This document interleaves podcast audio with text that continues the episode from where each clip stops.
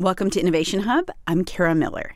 During the Depression, lots of Americans began working on infrastructure projects. But one of those projects turned out to be particularly deadly. It was the Hoover Dam in the Mojave Desert, and in 1931 alone, 13 men died working on it. Not surprisingly, what they died from, considering they were working long hours in the middle of the desert, was heat exhaustion which was when David Dill, who ran a lab studying fatigue, visited the site of the Hoover Dam. He and his colleagues requested that a sign be posted in the dining hall so everybody could see it. The year after the sign was posted, no one died from heat exhaustion. No one died the next year either, or the next. So, what did the sign say that turned the tide?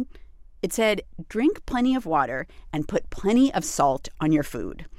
Dill's work was part of a major scientific push to understand the limits of human endurance and to extend those limits. Fundamentally, I mean, to put it in brutal terms, they wanted to squeeze more labor out of the average laborer because back then most people were working in physical tasks, not in you know it was it was the mirror image of today when we're all sitting at our desks thinking, how can I squeeze in 30 minutes of actually not sitting down? Alex Hutchinson is a columnist for Outside Magazine and the author of Endure Mind, Body, and the Curiously Elastic Limits of Human Performance. People were tired and fatigued by the end of the day, and, and there was this idea of can we just find the magic formula to squeeze more work out of people or do we need to build in things like you know weekends and and inconvenient and and money wasting things like like limiting work hours to 12 hours and things like that that push to understand endurance has now been going on for over a hundred years, and it has consumed everyone from the military to Olympic athletes.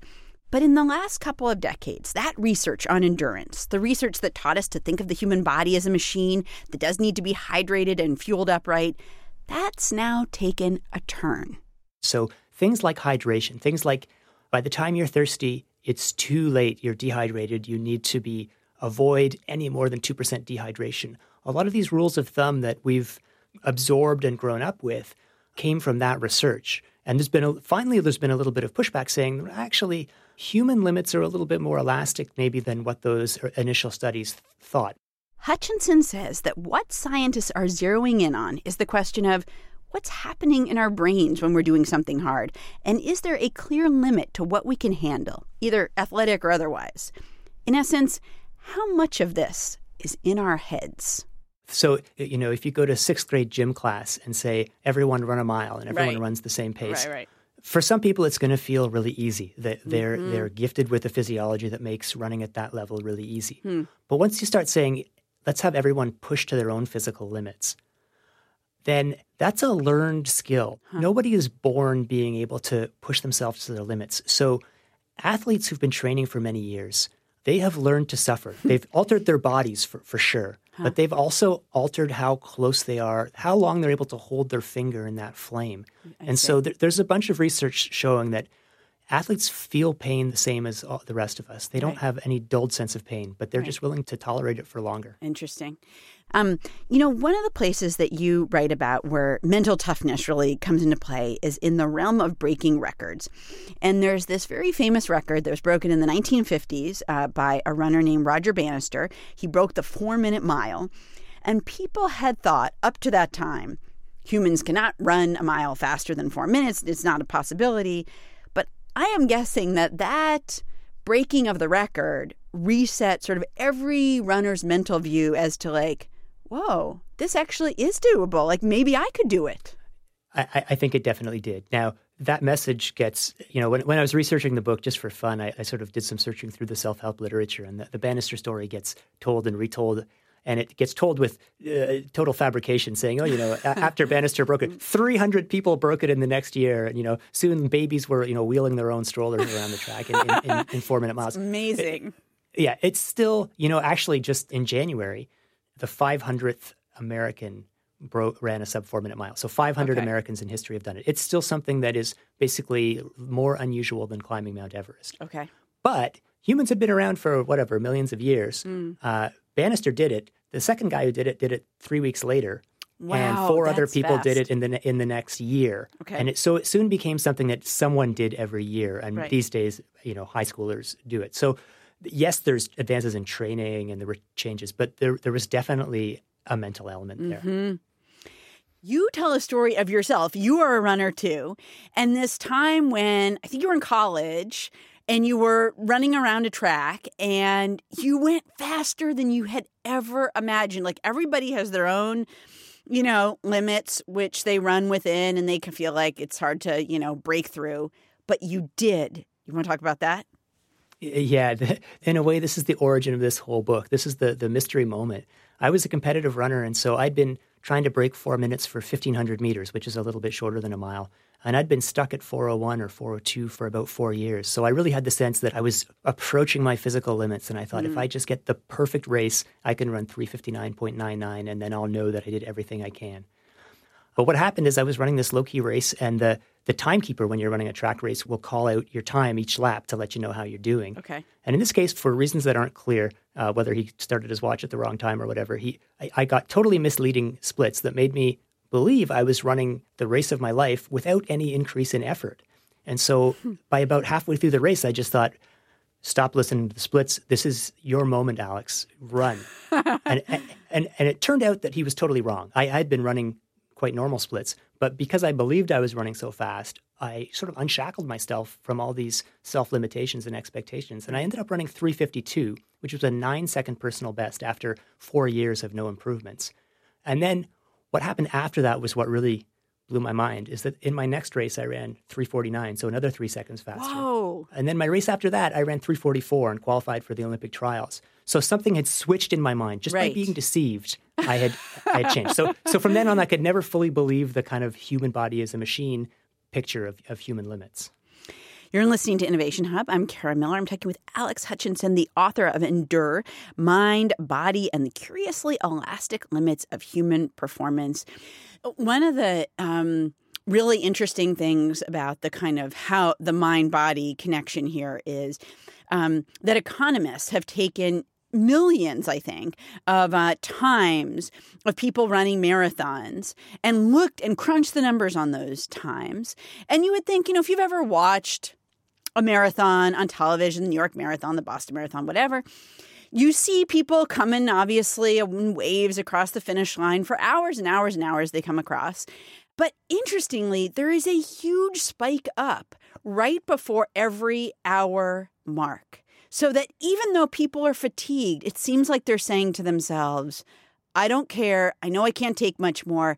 I got to get in under the five hour mark, under the six hour mark, whatever it is. Yeah, it's and what's amazing is if you really parse the data, you can see okay, this there's the same pattern but a little smaller for the half hour marks. Really? And the same pattern but even a little smaller for the 10 minute marks. Really? Okay. So I don't know why, but we care about round numbers and it changes our motivation and it changes our conception of what's worthwhile and how how deep we can dig. And the, the thing for me is that if you talk to someone who just ran a 403 marathon mm-hmm. and you ask them if they were trying hard at the end, they're going to say darn right I was trying hard at the end. I was giving everything I could. So th- it's not a subjective difference where they're like, well, I'm just going to jog it in. It's something changes in your perception of the effort when you have when when there's some incentive like that. You discover that oh, actually there was another gear, but my brain was hiding it from me unless it became really really important to access that extra reserve. Have scientists looked at what your body does?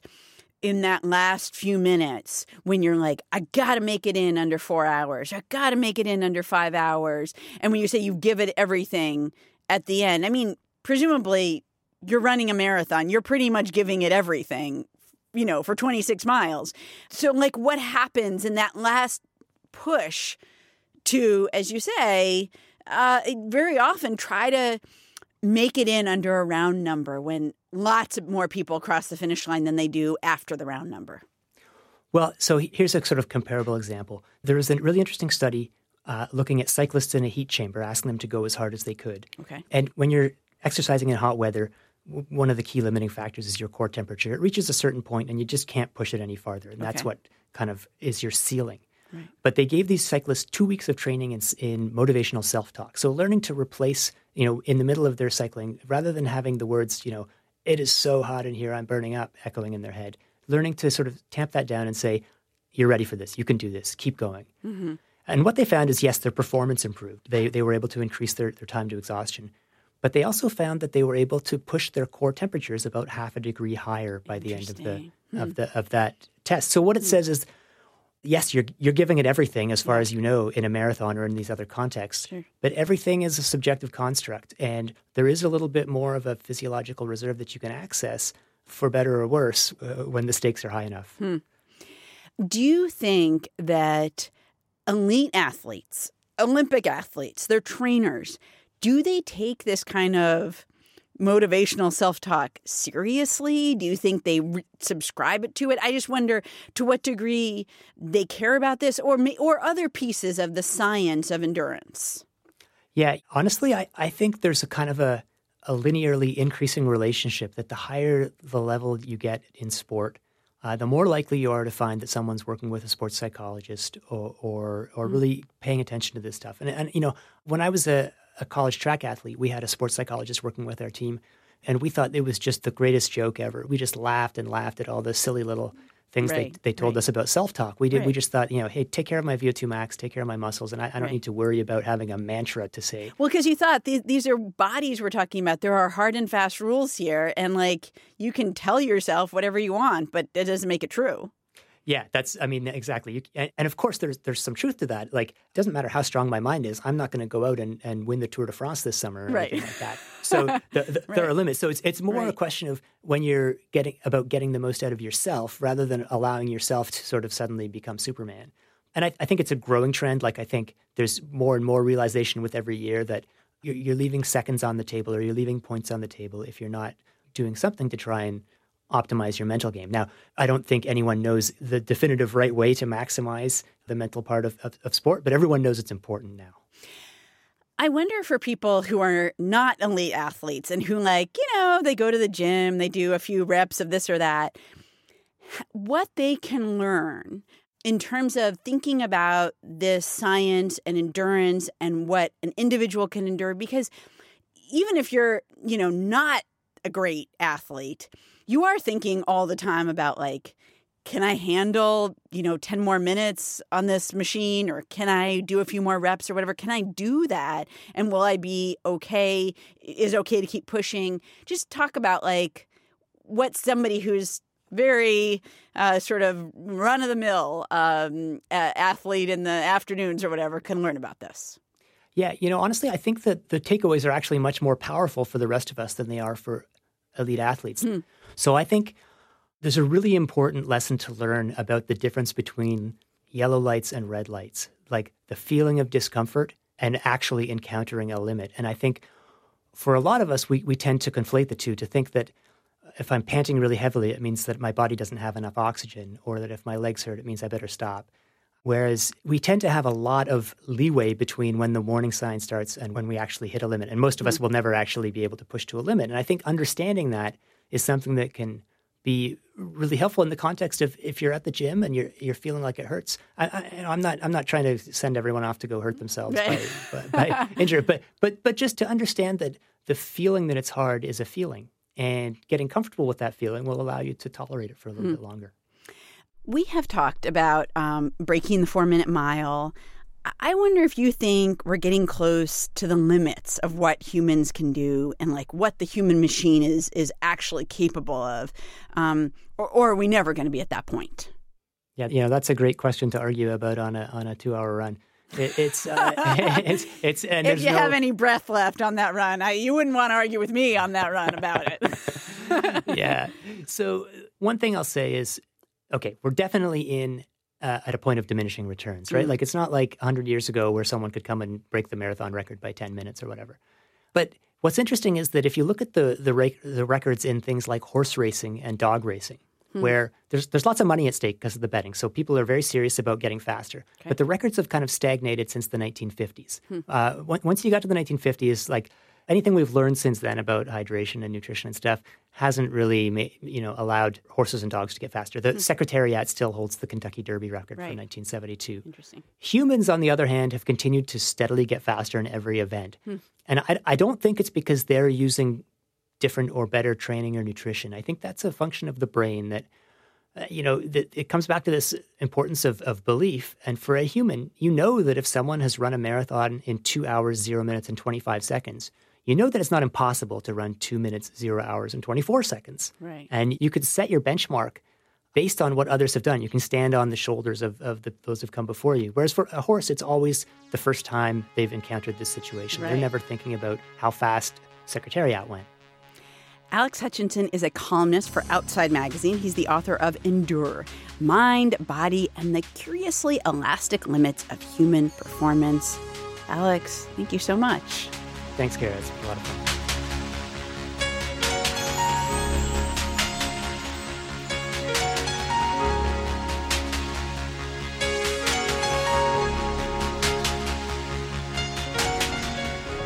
The modern version of the four minute mile just might be the two hour marathon. And the shoe company Nike has spent a lot of money trying to help elite marathoners break two hours. Hutchinson wrote about their efforts in the New York Times. We're going to have a link to his piece on our Facebook page, facebook.com slash innovation hub radio.